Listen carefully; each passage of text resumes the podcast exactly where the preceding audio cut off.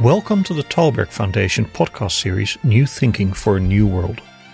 Host Alan Stoga welcomes leaders from around the world to explore the issues that are challenging and changing their societies. From climate change to democracy under siege to geopolitics and beyond, we are looking for ideas that can make all our lives better. My guest today is David Andelman, a storied American diplomatic correspondent and author who has reported on most of the conflicts that have shaped our modern era. His most recent book is A Red Line in the Sand Diplomacy, Strategy, and the History of Wars That Still Might Happen. Welcome, David, and congratulations on the book. Well, thank you. It's good to be with you. You have written a deep analysis of all of the danger spots around the world, particularly from an American perspective. It should be required reading for President Biden and his new security team. And I think we would both celebrate that our incoming administration apparently does actually read books. Well, actually, in fact, that's interesting. One of those members of the security team, and I, I don't like to um, tell tales out of school, but one of them did tell me that he had ordered it from Amazon, and I said, "Well, if you enjoy it, you should maybe pass it on up on the line to uh, to your boss." So we'll see. well, I would argue if he if he enjoys it, he should not only pass it along, but he should think about what to do with it. And, and that's where I'd like to start. If you were briefing the new president, what would you tell him are the two or three most dangerous hotspots? And, and what should he do about them? Where where should President Biden start? Well, one of the themes of my book is that there are more red lines uh, right now, more lines between countries, between ideologies, between um, peoples and so on than have ever really existed at any single time in history. And, and that was my mission in, in writing this book was to explore how these came about, where they're likely to be going, and so on. We all know what the major hotspots are. You know, it's uh, China in the South China Sea and um, Korea and North Korea and the and the atomic bomb. It's Iran and, and their quest for a nuclear weapon. It's you know various uh, issues in Mesopotamia, Iraq, and Syria all across Africa, there are a host of red lines that um, mostly uh, delineate what um, where terrorists have begun to pop up. Some of them refugees from the Middle East and so on. And of course, then there are the red lines between East and West, um, Russia and Western Europe and America. And there are red lines within Europe as well. So we've looked at all of these. I think that President Biden's principle, he has, well, he has several principal um, issues he needs to deal with first. And his first day, apparently, we already know he's going to put the U.S. back in the Paris Climate Accord, which is great. He's going to re enter us in the World Health Organization, which is great. But basically, above all, he has to make sure that uh, our allies understand that we are back in the world, that we want to take down the red lines that uh, the Trump administration years before that have been had established, uh, either in an ill-considered or actually malignant uh, fashion, and we need to be back in the game, as it were, and that we're reliable and that we're constant, and that that is and that frankly is one of the key themes in my book that a red line, if it's going to work effectively, and some have worked very effectively, both sides need to understand uh, what they're all about, uh, how they began, what their purpose is, and are committed to making them work. And that's what Biden is going to have to do, I think. You talk in the book, and you've just mentioned this explosion of red lines with countries challenging each other not to do this or to do that or don't you dare cross. It's, it's almost like a cartoon of, of the Roadrunner and, and, and Wile E. Coyote.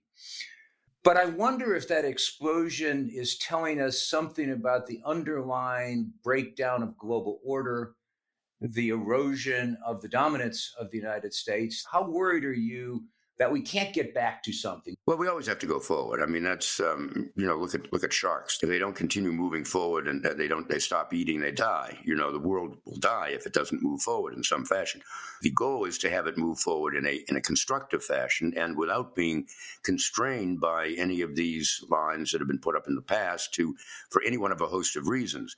So that we really need to have a sense of what is going to work in the future in terms of our relations, America's relations with the world, but also the world's relations with each other in any given region. What is the relationship between Iran and Iraq, between Iran and Saudi Arabia and the Gulf states, and so on? What is the relationship between um, Israel and, and, its neighbors? And it's interesting because if you go back in many of these areas, many of these areas, I go back some cases a thousand years, two thousand years to find red lines that really existed to, exist today that really had their roots in greatly historic uh, issues uh, between all of the, the, the peoples of the world of that particular region uh, and and beyond. So it's it's um, it, it's interesting. It's it's not only an, an, issue that's grown up recently. Some of these have roots very, very deeply in the past. But we need to understand that, and we need to master all of that if we're going to go forward and figure a way of either working with these red lines or dismantling them. You talk in the book a lot about the Middle East, in, in both historical context and in recent history. And then, of course, we have this most recent chapter of the so-called Abraham Accords, uh, which may or may not have changed everything. So we go back to an old Sunni Shia fight, but now it is the Persians, the Iranians, the Shia on one side, and the Arabs, and of all people, the Israelis on the other side. So that evolution of who's where, of what red lines matter, of what are the challenges, is a dramatic departure, it seems. How are you thinking about the Abraham Accords? I kind of like them in principle. Uh, I think it's great if um, all of these countries can begin to understand the values that they have of of working together rather than across purposes, and and the certainly the uh, the Israelis understand the value of getting along with their neighbors in some fashion. But there there are certain underpinnings of the Abraham Accords that, that trouble me a little bit. Uh, one of the principal uh, elements of it that um, of them that, that trouble me is this need for Israel to exercise some degree of restraint in in in basically continuing to uh, you know, creep forward into into Palestinian territory and, and continue to seize more uh, land and, and seize more villages uh, for their own and so on. This was one of the fundamentals of the Abraham Accords, and this was the reason why um, all of these other countries that have signed on to them and, and open diplomatic relations and trade and whatever, and, and especially tourism, by the way, I, I might add that tourism was a very important element of all of these things, uh, purely materialistic. But, but the reason that they were able to do that is because they have this pledge from Israel not to continue to usurp uh, Palestinian lands. Well, that is already seems to be a little bit problematic since we already do have reports of, uh, you know, 80 houses seized there and, and, a village seized there and whatever. And basically, shall we say, creeping um, dissolution, hopefully, that doesn't happen, but creeping dissolution of the agreement as the underpinnings of the agreement. So what I've said from the beginning, since especially since I finished writing the book, and, and especially the um, the final chapter, which deals specifically with Israel and the Abraham Accords in some of those areas. And in fact, I wrote, I, I ran the full page, a full page map of the Abraham Accords that Kushner, uh, Jared Kushner. Uh, drafted and is in that document. I ran that in this book to show exactly what the stakes are. But um, basically, what we have to make sure of is, is that um, Israel understands the stakes involved and are prepared to go along with it. Now, with the Israeli election coming along pretty quickly, I don't know. I mean, Netanyahu has painted himself into a corner. Other people have painted themselves into corners, and and I'm not sure that they have the forbearance to be able to, you know, understand they need to simply restrain themselves at least for a while, um, because if that doesn't happen, then it's never going to go any further. And and by the way, they also have to find a way. And, and, I think if anybody can do this, Biden and Tony Blinken and Jake Sullivan, uh, respectively, um, the Secretary of State designate and the National Security Advisor designate, if any of them can get the Palestinians to come in and at least talk, they they can. But after the U.S. moved the embassy to Jerusalem.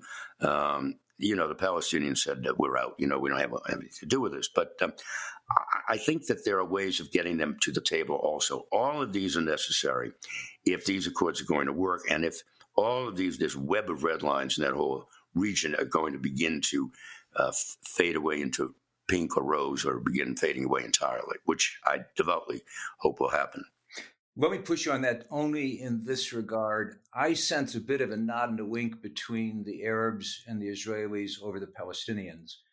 Uh, that there are issues now, perhaps, that are more important to a number of the Arab states. Uh, I wonder if the Palestinians, like the Kurds, whom you talk about in the book as well, like other peoples, the Rohingya, haven't had their place as losers in the great game cemented by this most recent accord.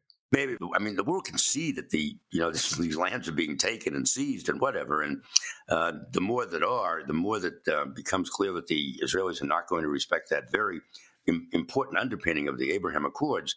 I think the less likely it is that all of these other things will bear any fruit at all. I mean, those things could have, I mean, trade and technology and all of that stuff. They could have been important ten years ago, five years ago, you know, three years ago, but. Um, you know, the, so and and to have them actually come bear fruit, they haven't borne fruit yet. I mean, hopefully they will. But uh, I think if the Palestinians are left hanging out to dry in the end, uh, that's going to make it awfully a, very steep hill to climb. I think, uh, frankly, but we'll see. I mean, I hope for the best. Let's shift slightly north to uh, Iran, and and again, you you you write at length about the situation in Iran, the, the evolution of that history over years, good, bad, and ugly. Um, if you were sitting in Tehran today watching the United States cope with its domestic internal issues, uh, segue from a, a one particular kind of administration, whatever adjectives we might use, to one that looks more familiar, to listening to both loud and quiet uh, requests to reinvigorate, reimagine, rejoin the um, nuclear deal to, to, make that work again. If you were sitting in Tehran, what do you? How do you think you would make your calculus? Well, first of all, um, when, when we say Tehran, it's it's this is not a homogeneous organization by any means. Um, on its good days, right? On it, right, exactly. On its good days, exactly. Um, but but look, you have an entire you have a spectrum at least as fraught and complex as you have in Israel, where there are like 20, apart, 20 parties in the Knesset and 25 others trying to get into the Knesset, the parliament. So, but you have equally as many factions in um, in Iran. You have uh, on the one on the one extreme, you have some very a lot of very liberal people, including a lot of the bazaris, you know, the people who run small merchants and whatever, who really are the backbone of the Iranian economy. On on one extent, who want really a greater opening to the West, more markets, more you know, certainly an end to sanctions and so on, all the way across through the spectrum of the Iranian Revolutionary Guards, the militant conservatives, all the way to the the um, more extreme ayatollahs. And again, there are, the ayatollah the ranks of the senior ayatollahs are not at any rate at any any degree homogeneous. Although um, among the more conservative, unfortunately, is the supreme leader um, uh, Ali Khamenei. So um, the, the, question then is: uh, so who is in charge and who's calling the shots in Iran? I don't think anybody really knows that, but I think right now, unless and, and Biden is going to have a, it's going to be tough, and and frankly, I wrote this in a, in a, commentary that should be publishing maybe even by the time this is uh, out, out, on the air um, for CNN, saying that uh, basically um, Biden is going to have to figure a way of threading his way between all the different factions there and, and helping understand he cannot lift the sanctions immediately. He's not going to lift them immediately. On the other hand, the Iranians have to make sure that they're making some kind of concessions. And frankly, I think to a degree they are. We got past the actual um, a critical anniversary just uh, last week when a year ago uh, President Trump ordered the execution, the assassination of uh, General uh, Qasem Soleimani, the um, the head of the um, some por- an important portion of the Revolutionary Guard forces. Um, and, and he was really a hero. Uh, he was a martyr in many respects, but a hero, and to so many people across all the spectrum in the in, in Iran. When Trump ordered that execution. That was just horrible. I mean, that was a huge event. If the Iranians hadn't screwed it up by accidentally shooting down a passenger plane, which was complete idiocy, but um, they they would have been in a good position to have retaliated dramatically against us. As it is, a year from now, everybody was expecting this is when they're going to really retaliate. They didn't. So the question now is, if I was sitting in Iran, am I saying to myself, hmm, maybe they actually are waiting to see if we can do some kind of a deal with the West, you know, we come back into this treaty. So, on the one hand, we've said we are going to increase our uranium stockpile to 20% concentration, which is another step towards a, bomb. But on the other hand, we haven't expelled the, all of the um, nuclear inspectors yet, and we haven't um, attacked American or Western forces in, in Iraq or any place uh, for, because of Soleimani. So I would say that there's a chance that this could work. that returning to this in some fashion to this uh, treaty or renegotiating this treaty could work. And I hope it can. It would certainly uh, take away one of the greater risks war in the Middle East, or at least that kind of confrontation in the Middle East. But maybe the reddest of red lines going forward, or the one that needs the most tension, is the relationship between the United States and China. You alluded earlier to the South China Sea, uh, where the Chinese have aggressively been uh, filling in, literally filling in the red line uh, with sand and gravel and islands. Uh, we've had no end of bumps, not just during the last four years, during the last eight, 12 years um, as the two great powers, one legacy, one emerging, seem to try to figure out how what kind of world they want, how they want to relate to each other. Impossible question, but I'll ask it anyhow. What would you anticipate the next chapters of that relationship might look like? Well, I think, first of all, I think we have a couple of people at the top, um, like uh, Blinken and his deputy, Wendy Sherman, and Jake Sullivan in, in the White House on the NSC, um, I think that um, they really understand what China really wants. What China really wants is to be accepted and acknowledged as a great power. And it, it's that simple. Um, they want the respect that they believe they are entitled to as the potentially the second most, uh, the largest economy in the world. In fact, it looks like, um, for a whole host of reasons, the only econ- major economy in the world in the la- in 2020 that um, uh, will actually have been expanding rather than contracting. The numbers we saw the other day were over two percent expansion. Everybody else is going to be contracting, but um, they want to be they want to be respected, and um, and and that's not that hard to do. I mean, we should respect them, and and this is something that I don't think they ever really got from the United States under Trump. I mean, Trump could say, "Oh, Xi and I got along great, and whatever. We played golf, or we, I took him to a golf course. If he didn't play golf, he played golf, I guess, with the Japanese uh, uh, prime minister. But um, but at, at least um, you know, understand that that there is a person at the top or people at the top who understand what they want, what they need, and and um, you know, there's got to be some kind of a condominium, but I have to say that. With the corollary to that is, of course, that this means that China will continue to build its military forces dramatically. And this is something I explore in great detail in this book. I think China wants and expects it can get very quickly a blue water navy, which it has never had before. It is already establishing a series of military bases. They call it the String of Pearls around the Indian Ocean uh, over towards the Middle East and Africa.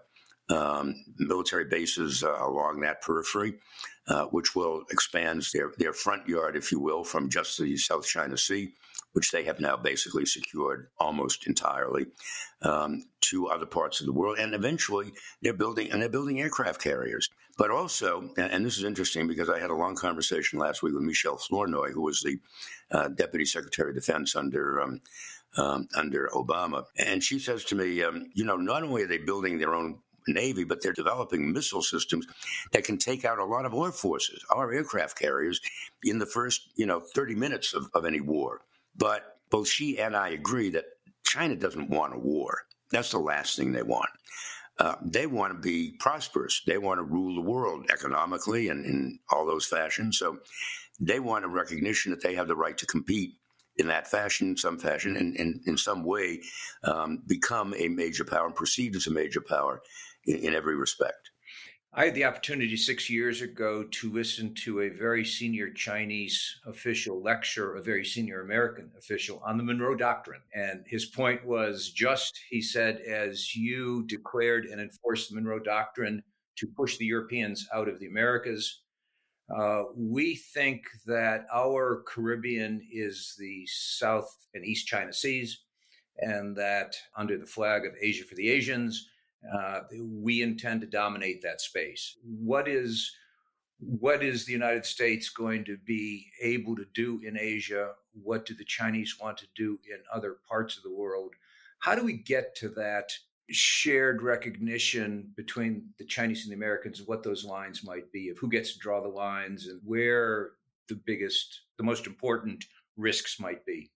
Well, we did have a lot of friends in Asia, and in fact, um, we still do. I think uh, you know all of the periphery of the South China Sea, uh, all of uh, the ASEAN countries, Southeast Asian countries. Uh, uh, you know, um, uh, Philippines, Vietnam, Cambodia, Malaysia, that whole Singapore, Indonesia, that whole periphery used to be um, really our our kind of people, our people.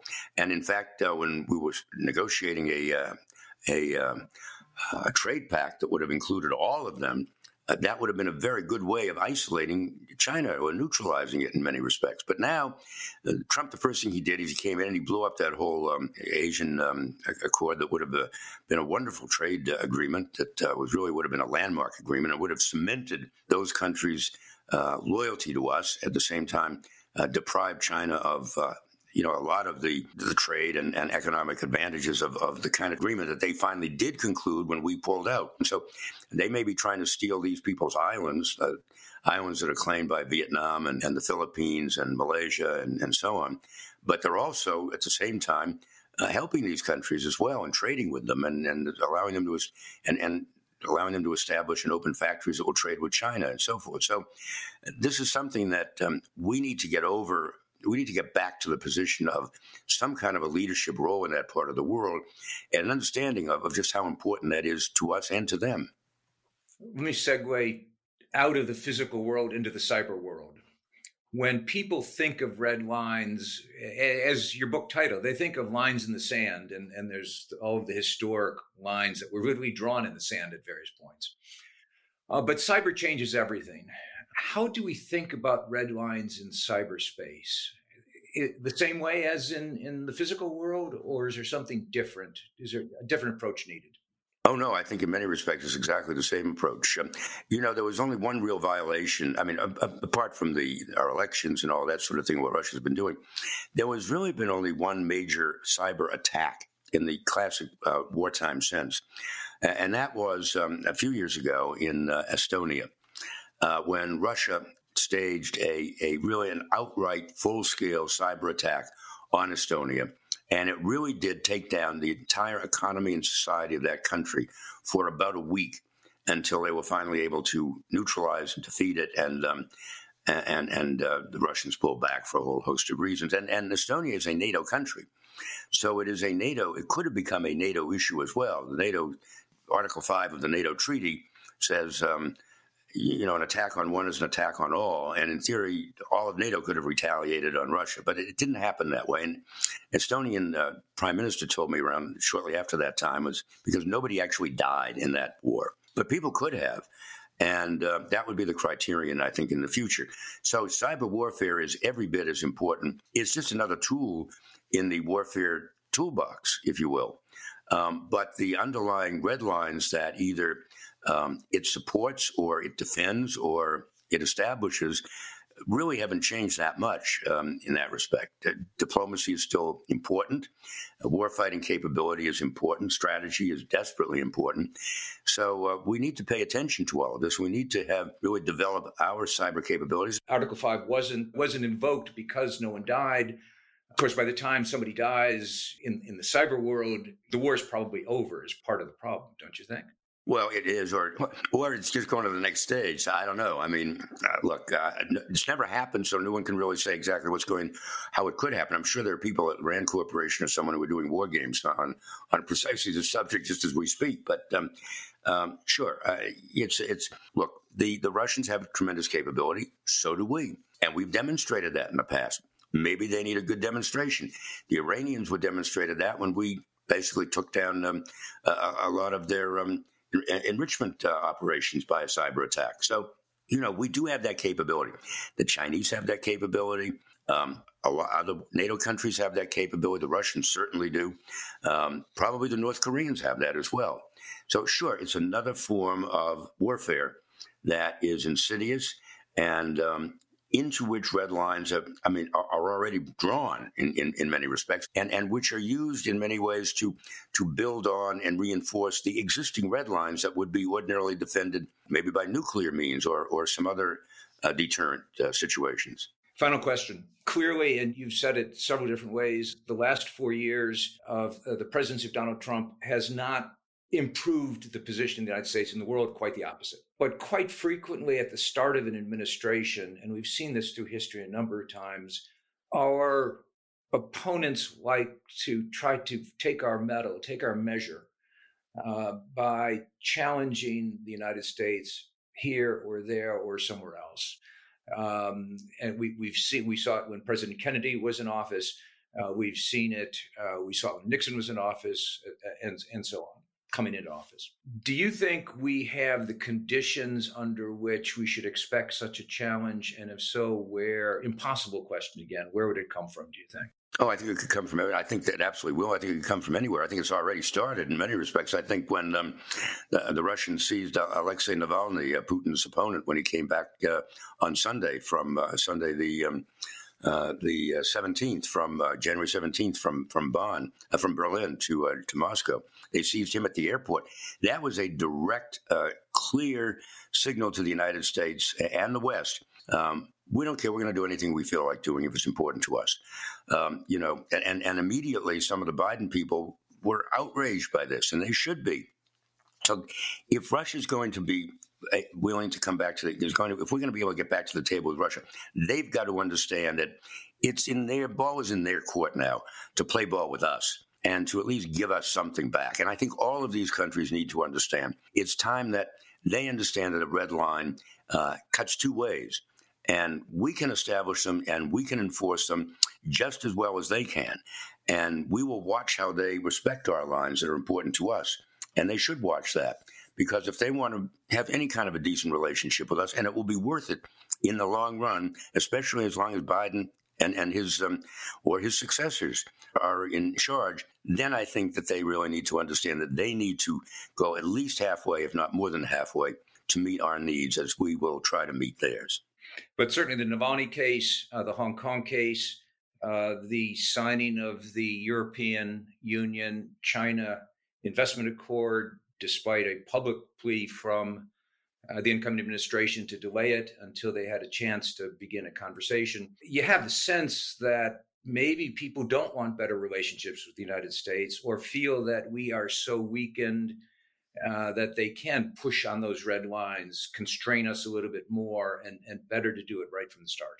No, I think that the greatest fear, and I've talked to a lot of European diplomats, especially very high level French diplomats in the last uh, 10 days, two weeks, is they're concerned that, in fact, uh, Biden and company are simply an interregnum uh, and not a return to normalcy.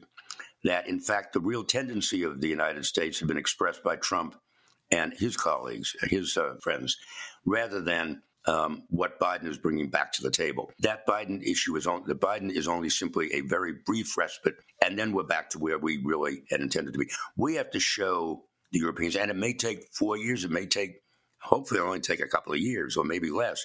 But if we can assure them that the United States is not simply taken leveled out in a long downward spiral, but has in fact reversed that spiral and is trying to spiral back up towards the surface. That is the only way we are ever going to become a major power again in, in the world, I think. And that is the fundamental challenge facing this government and indeed all of us uh, who want to see the United States play a significant global role. Thank you very much for that. And again, I want to thank you. I enjoyed reading uh, the book Red Lines, A Red Line in the Sand Diplomacy, Strategy, and the History of Wars that still might happen. Let's hope those wars that still might happen don't happen anytime soon. Thank you very much, David. Thank you very much, Alan. Thank you for listening to this episode of the New Thinking for a New World podcast. We welcome your comments on our website, tallbergfoundation.org, and please subscribe to the podcast in the app of your choice. This podcast was made possible with the generous support of the Stavros Niarchos Foundation.